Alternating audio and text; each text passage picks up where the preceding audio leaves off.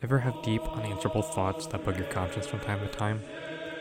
If you're a philosopher, these thoughts may leave you pondering for hours, often without an answer, but make for an interesting subject to discuss with friends. The Deep Thoughts of Theophilus podcast seeks to explore these sorts of thoughts through the philosophy of the ancient Greeks and the theological perspective of the Orthodox Church, particularly as one who strives to seek, love, and attain the highest truth. One we could call the Theophilus. Join me, Jason with a Y, as I explore these topics related to the categories of metaphysics, epistemology, morality, and theology. I hope to see you there.